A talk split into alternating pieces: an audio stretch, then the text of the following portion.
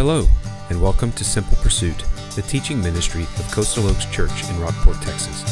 It is our prayer that you will grow in grace and knowledge of our Lord Jesus Christ, and that you will be blessed and challenged as you listen in. Grab your Bible, because here is today's teaching. Friends, Jesus Christ is either worth everything or he is worth nothing. If he is the true Savior and Lord, the way, the truth, and the life, as he claims in Scripture, then he is absolutely worth everything. And if he is not what he claims, God forbid, if he is a fraud, God forbid, then he's worth nothing.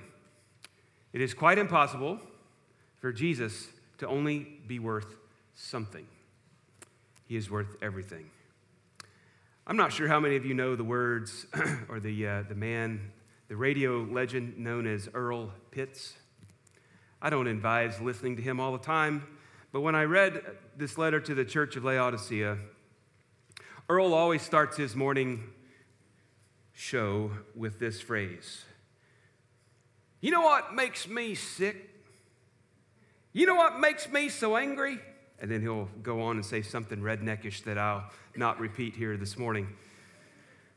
But when I read this letter to the church in Laodicea, I, I read and I feel like I need that redneck accent when I read it because Jesus, at the end of this first vision for John in the Revelation, is addressing the stomach churning church of Laodicea. A church that is dependent or was dependent upon itself, having lost sight of total dependence upon Christ alone. And that is a church that is deceived and a church that is useless. So let's look at this together. I'll read starting in verse 14 through the end of verse uh, 22. And to the angel of the church in Laodicea, write the words of the Amen, the faithful and true witness, the beginning of God's creation. I know your works. You are neither hot, cold nor hot. Would that you were either cold or hot. So, because you are lukewarm and neither hot nor cold, I will spit you out of my mouth. For you say, I am rich, I have prospered, and I need nothing, not realizing that you are wretched, pitiable, poor, blind, and naked. I counsel you to buy gold for me, refined by fire, so that you may be rich, and white garments, so that you may clothe yourself, and the shame of your nakedness may not be seen, and salve to anoint your eyes, so that you may see. Those whom I love, I reprove and discipline. So be zealous and repent. Behold, I stand at the door and knock. If anyone hears my voice and opens the door, I will come in to him and eat with him, and he with me. The one who conquers, I will grant him to sit with me on, the, on my throne, as I also conquered and sat with my Father on his throne. He who has an ear, let him hear what the Spirit says to the churches. Let's pray together. Father God, thank you for your word that is faithful and true. It is the faithful and true witness of all that has gone before us, what is still true today, and will always be relevant for us moving forward until Christ returns. Father, I thank you that we have a copy of it today that we can open and read for ourselves. Father, I thank you that we have the Holy Spirit which, who speaks to us um, as we read, and that we can hear that voice of correction. We can hear the words of correction and direction leading us to be zealous and repent. Father, we also can hear the sweet words from our Savior, those whom I love. And we know that is the church because Christ gave himself for the church because he loved her. God, what we do not know, teach us. What we are not yet, make us for your glory and our good. We pray in Jesus' name. Amen. So, just like the other letters to the churches, to the other six churches, we have the character of Christ to open up this, this letter to the church in Laodicea. And so, let's look at this together. Verse 14, he says, He identifies himself as the Amen, the faithful and true witness, the beginning of God's creation. Let's think about that word, Amen. You say it sometimes when I get it right. I hear you say it. Uh, you say it after we sing. At least somebody does. I hear it every now and then. We hear that, Amen. And that's good. But Jesus, here identifies himself as the Amen. What does that mean? Well, if you go back to Isaiah chapter 65, verses, verse 16 particularly, there Isaiah writes, God is literally the God of the Amen, or the God of truth. When we say amen, we affirm what we're hearing. So be it is another way of thinking of that word, the amen.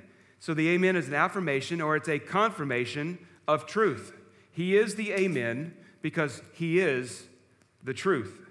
And here, particularly, it points to Jesus as the amen of God or the affirmation of God. God is true, therefore, Jesus is truth. And he is suggesting that he is the assurance or the truth of all of God's promises.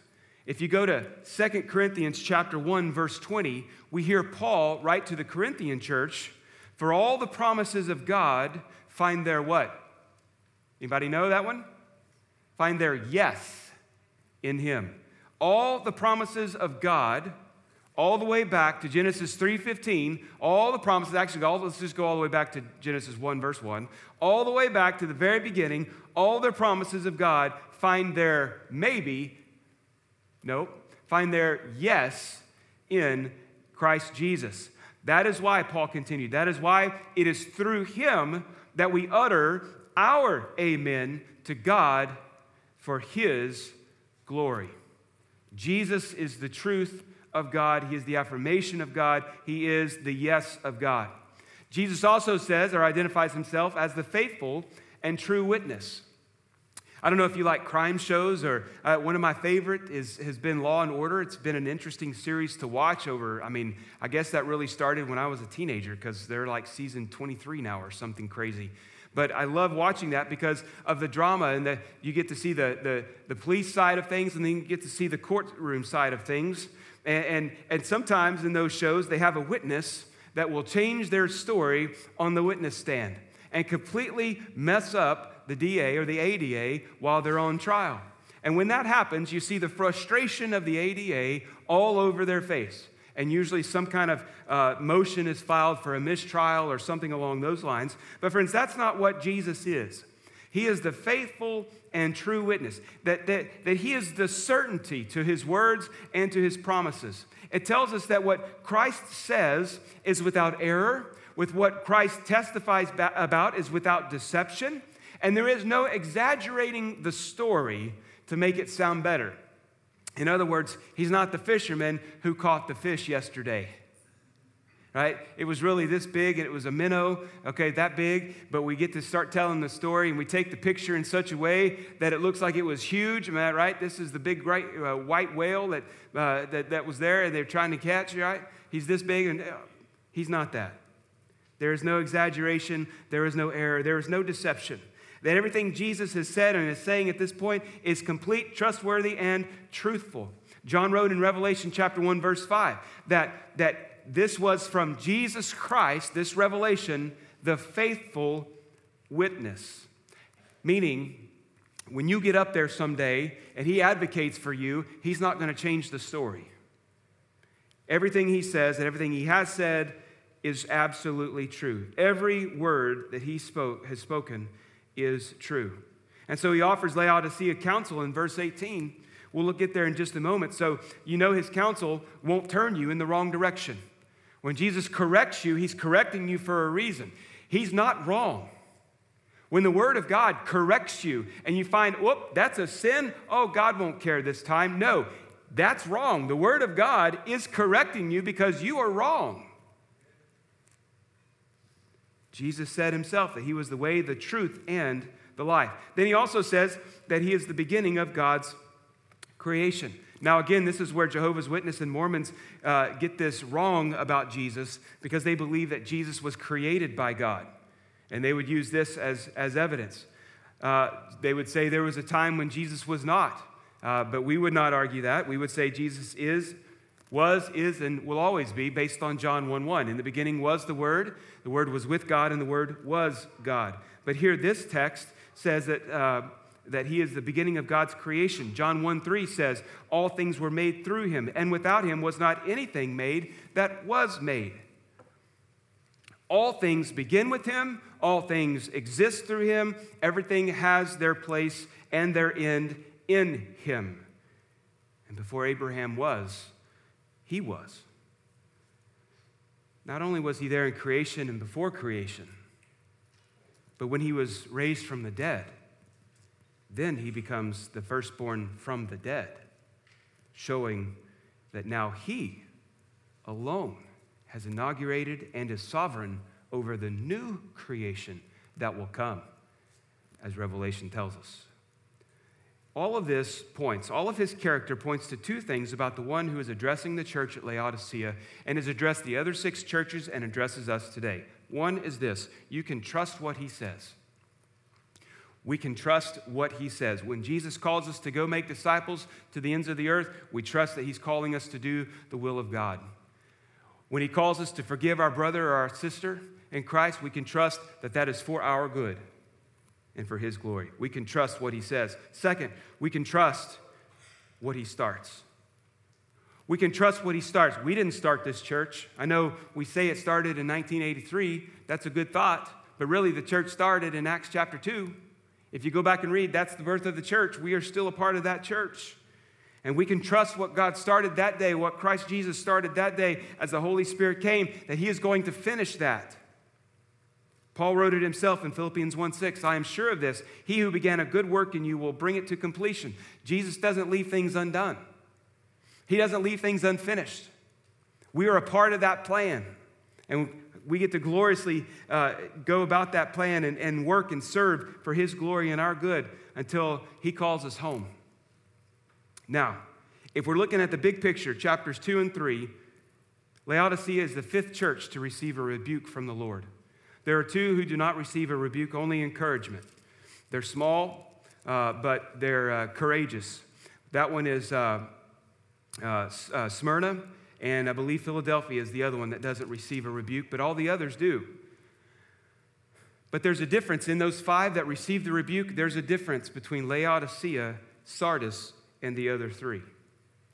The other three all receive a compliment first, but Laodicea and Sardis receive no compliment. Jesus gets right to the point, right, right to the point. And friends, when we read this, we have to see it that he, he's not pulling punches here, right? He loves his church. Jesus is zealous for the church. He loves it with a passion. He gave his life for it. He was raised from the dead for it. He sent the Holy Spirit for it. He's done everything he can for us as a church. And so he loves the church with a great passion. So he's not holding back. He's just going right in. There is no compliment, only this truth. It's the complaint that we see in verses 5 through 17. I know your works. And you think there's a compliment coming like all the others? Uh, you are neither cold nor hot. Would that you were either cold or hot. So, because you are lukewarm and neither hot nor cold, I will spit you out of my mouth. For you say, I, have, I am rich, I have prospered, I need nothing, not realizing that you are wretched, pitiable, poor, blind, and naked. Friends, the complaint is church in Laodicea, you are deceived. You are deceived. Verse 15 is pretty clear. I know your works, you're neither hot nor cold, uh, cold nor hot. Would that you would either be one or the other. Now, this again, as a reminder, is the word from the faithful and true witness. Keep that in mind. That he knows what you're doing. Church, He knows what we're doing. What happens behind the scenes, what's happening in front of the scene. He knows exactly what's going on. He is fully aware of the goings on in Laodicea. He knows that they're neither cold nor hot. Would you that you were either cold or hot? Now, typically, I've heard this, and I even taught it myself one, at, this, at one time meaning that if you're cold to Jesus, you're in opposition to him, and if you're hot for Jesus, then you're on fire for Jesus. And then we go on and make the application quit riding the fence, get out of the mushy middle. But that's not what I think and believe anymore that Jesus is pointing to here again. Why? Because the context of Laodicea gives us a little, a little deeper meaning. There's two cities around Laodicea. The first one is Hierapolis. It's about six miles away, give or take a few miles. Uh, and it was famous for hot springs. Think Hot Springs, Arkansas, right? If you've ever been to Hot Springs, Arkansas, you know back in the day there was a time where people went to hot springs for medicinal reasons. They went to dip in the hot water, to take the hot mud bath, or all the things because they thought there was some healing power to it. Same thing in Hierapolis. The waters were as hot as 95 degrees. Like, we know what that's like in the summertime around here, don't we? To go to the, go to the ocean. I thought this was supposed to be refreshing. Oh, no, no. This is healing water. It's so hot, right? But then Colossae was not too far away either. And Colossae was known for cold, pure spring water that was quite refreshing to the taste. So, on one side, you've got hot water, hot springs that were believed to have some kind of healing to them. And then on the other side, you've got cold, refreshing water. Who doesn't enjoy that on a hot summer day to take a swig of cold water? Man, it just helps everything. It brings down your body temperature, all the things with it. It's refreshing, quenches the thirst. And smack dab in the middle is Laodicea. And Laodicea historically is known to not have much water, or at least a water source of their own. So they had to bring the water in. Well, over that distance, the cold water and the hot water would mix and essentially create this lukewarm water that was not very good to drink. Consider when you go to a third world country today, you're not going to drink the water. You're going to make sure that you have bottled water with you. Same kind of issue here. The lukewarmness of the water, the mineral content of the water from the hot springs, it's just disgusting to drink. It's attested to outside of Scripture and historical documents that that's the way it was. And so, Jesus, what I think Jesus is getting here, getting to, is this I wish you were either a fresh, life giving drink of cold water or a healing hot mineral bath. But you're neither one. You're not providing the healing for the spiritually sick nor the refreshment for the spiritually thirsty. Your testimony, in other words, stinks. You're neither.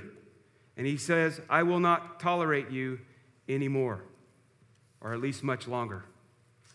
You are a poor representation of the life changing power of the gospel. You are a poor representation of the refreshment and healing it brings to the heart of the new believer. That hurts. He also, not only does he know what's going on, he knows who we think we are. And this points to the Laodicean sin of self reliance. You see how he's positioned himself here? That he is the true faithful witness, the amen of God, the dependable, the one we can depend on. And yet, Laodicea is not depending on him. Laodicea is depending on themselves. Instead of being a glorious, refreshing witness of the gospel, here's their witness I am rich, I have prospered, and I need nothing. It speaks nothing of God's goodness, nothing of God's grace, nor his provision. Their testimony is in worldly junk, what Paul would call dung. Rather than being poor in spirit, as Jesus preached in the Sermon on the Mount, the Beatitudes in Matthew chapter 5, verse 3, this church is quite the opposite. She's impressed with herself.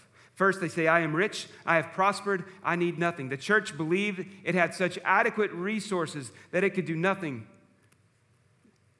Excuse me, that it could do anything it wanted, and they could do without the Lord's help. The church was proud of its banks. The church was proud of its affluence. That, that's Laodicea. They were, it was in a very affluent city, rich in every way. I've got wealth and I need nothing else. It's the exact opposite of the little church known as Smyrna. I believe that's in chapter 2. Smyrna was a little church and knew of its material poverty. They didn't have much, yet Christ calls them rich. Go back to Revelation chapter 2. Look at verse 9. He says, I know your tribulation and your poverty. What's in parentheses in your Bible? You see it? But you are what? Rich. I know your tribulation and your poverty, but you are rich. And the slander of those who say that they are Jews and are not, but are a synagogue of Satan. How is that that they're in poverty, but you're rich? How is that possible? It's because they're depending on the richness of God's grace and mercy. That's how. And so to say that I am rich, I have prospered, I need nothing, is to completely disregard the gifting and the mercies of God. Second, they say they are without clothing, or they are clothed, I should say, not without clothing, but they are clothed. I am rich, I've prospered, I need nothing, not realizing, here's what Jesus says that you are wretched, pitiable, poor, blind, and naked. Now, Jesus will encourage them or direct them, correct them to buy white garments, thinking that they're clothed in righteousness. And yet, Jesus says, You're wretched, pitiable, poor, blind, and naked. The imagery here is that Laodicea, again, context helps us understand this, history helps us understand this, is known for its black wool industry. Shiny, it was, it was desired, it was very desirable all over. So, what does Jesus see?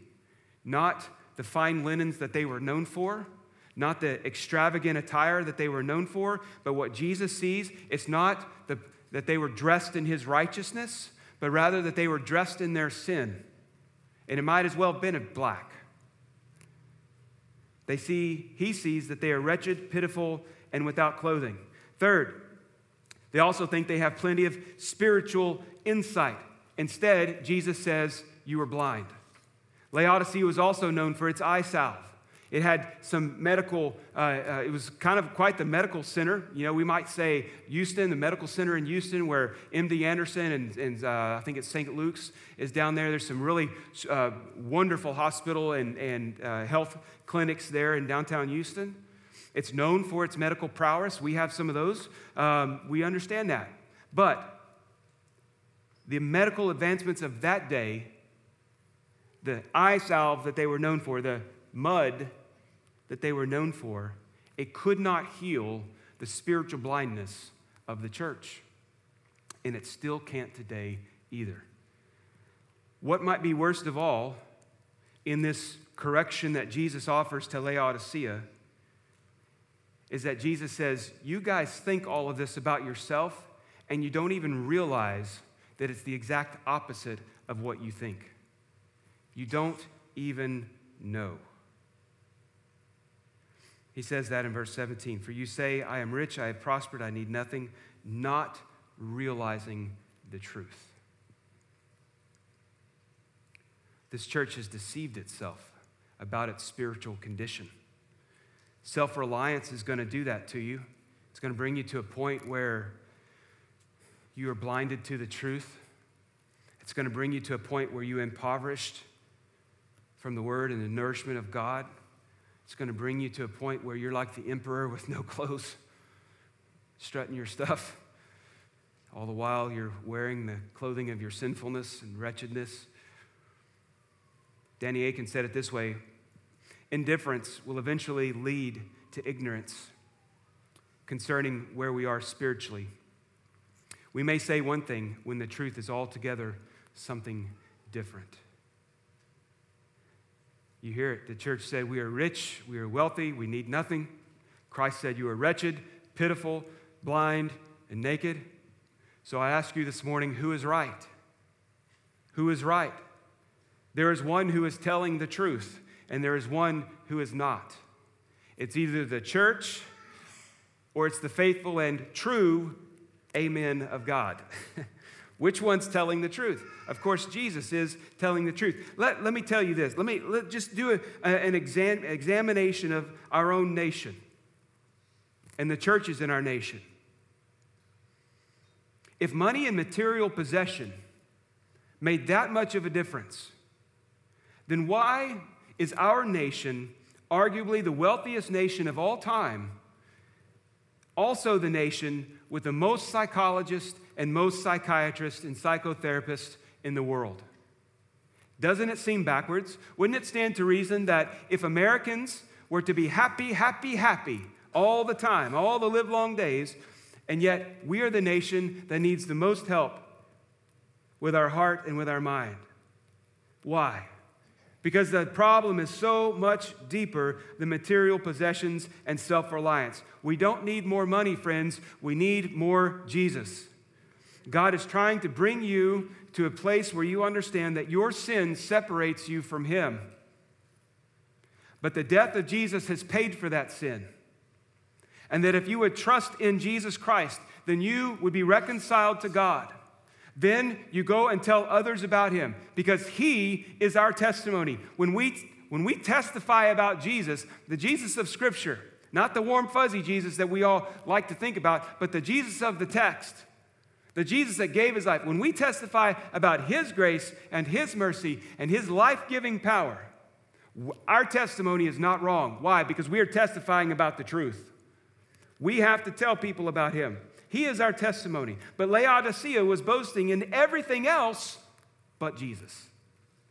And so Jesus moved on to give the wise counsel to the church. To the council, the counsel to the true witness or the counsel of the true witness. Here it is. It's simple. Rely on Jesus. That's all it is, is rely on Jesus. The good news is that for Laodicea, all is not lost. Friend, there is always hope in Jesus Christ. He cares for his church, he loves his church, and he says so in verse 19. He says this For those whom I love, I reprove and discipline, so be zealous and repent. It's hard to hear Jesus say that he loves his church after he just told them he's about to puke them out of his mouth.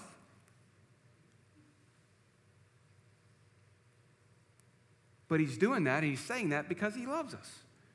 And so he counsels three things to buy from him. Now, we need to remember the buying thing here is a metaphor, it's an image, it's a symbol to help us understand what he's getting at. It does not mean that these spiritual benefits may be earned or purchased. I'm pretty sure Martin Luther made sure that we understood that when he nailed his 95 Theses to the door of the church in Wittenberg. Christ Jesus wants you to know that these things, by his grace, these things are freely offered. Why? Because he paid for them what Jesus is calling Laodicea to, and us today as well, is to rely on Him. We have to keep trusting in Him. So He says, buy, from gold, buy gold from me, refined by fire, so that you may be rich. He's not talking about calling up Texas Precious Metals and ordering some gold for your bank account. That's not what He's talking about.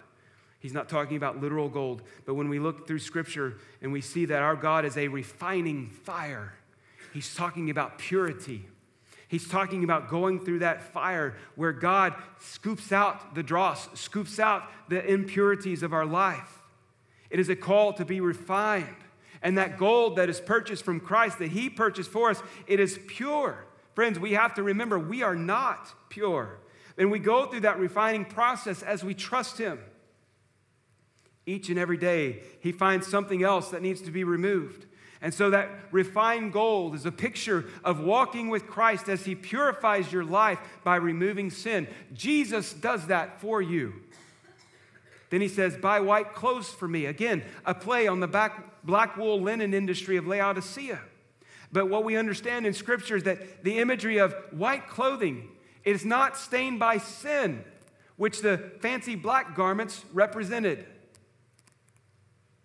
Buy for me clothing that is not stained by sin. White clothes symbolize the righteousness of Christ. Think back even to the Garden of Eden. There was nakedness in the garden with Adam and Eve. They didn't know they were until they ate from the tree. And then what did they do after they realized what had happened? They hid. Why? Because they were naked. They were ashamed. Then what did they do? They made clothes. And before the Laodicean church is walking about spiritually naked, they're unaware of their humiliation. They don't know what's happening. Buy white clothes from me. Take the righteousness of Christ and clothe yourself. Paul tells the church to put on Christ. Third, he says, here's some salve to anoint your eyes. Why? So you can see.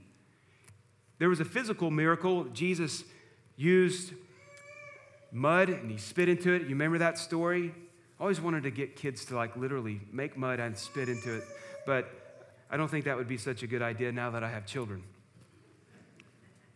But it recalls that miracle where he applied the salve to the man's eyes and he was healed of his blindness. He'd been blind from birth. In John chapter 9, verse 41, Jesus says to the religious leaders, If you were blind, you would have no guilt. But now that you say, We see, your guilt remains. And so, salve to anoint your eyes, it is there so that we see the truth and we're not blinded by our self reliance. Friends, Jesus loves the church. He says so in verse 19, and the word there for love is not agape, it's a phileo love, it's a tender affection for the church. The most undeserving church listed, the church that receives no compliment from Jesus, receives this love. That's how much he loves the church because he disciplines those he loves. So he gives us this final command to Laodicea. This is the challenge for the church. He says, Be zealous and repent. The church of Laodicea has to repent and turn away from its self sufficiency. It is a decisive act that must take place, and it is to be an ongoing attitude in the church, an attitude of repentance. The Lord looks to those with a broken and contrite heart, David said. Dear friend, that person, the Lord will not turn away. So we come to him with a broken and contrite heart to be zealous and not repent. Now, zealousness uh, can, can, can be fanaticism if it's disconnected from our mind. If we just let our passion take over, we'll see people rolling down the aisles, doing cartwheels, hooping and hollering, doing all kinds of weird stuff that is not biblical. But zealousness always works heart and mind together, for we are to love God with both, with all that we are. We must have a broken and contrite heart, and then we turn back to the Lord. We turn away from self reliance and say, Yes, I will trust in the true word. I will trust in the, the witness, the true witness. I will trust in the amen of God. And then he says in verse 20, Behold, I stand at the door and knock. If anyone hears my voice and opens the door, I will come to him and eat with him and he with me. Now, we used to hear this verse Anytime we had a revival growing up in First Baptist Church at George West, that evangelist would usually preach Revelation 3:20 at least one of those sermons. But this actually has little to do with evangelism. While it is true, right? He is knocking on the door of the lost, of the heart of the, of the lost. That's not where he's knocking, is it? Where is he knocking? Who's the church? What's the letter written to? Laodicea. He's knocking on the door of the church. Let me in. It's an insistent, repeated pounding on the door. Friends, it's noted in history, again, from Laodicea, that they were forced to house Roman soldiers, to take up residence in their homes. If they came knocking on the door, they had to let them in. But most of the time, they wouldn't knock on the door, they would just come right in. They'd have to give up their beds, they'd have to feed those soldiers. But that's not what Jesus is doing. Jesus is sovereign over the whole thing, but he stands and knocks. He's not gonna, he's not gonna force himself upon you, but he stands at the door of the church and he knocks. He stands at the door of each one of our hearts. He waits to be invited in, and then he provides the meal. Why? Because he's the bread of life. He's the bread of life. He's also the living water. Revelation 22 17 says, Let the one who is thirsty come. Let the one who desires to take the water of life, let him come. This is all that Jesus is for us. He is sovereign, He is supreme. His will is absolutely over everything. And what He wills will come to pass. But there's this, excuse me, there's this glorious tension between divine sovereignty and our responsibility as human beings. And so Jesus calls them to be zealous and repent. And if they do that, they will know his presence. And the same is true for us today. He will be with us as the church, not outside the church, knocking on the door of our heart, wanting to come in.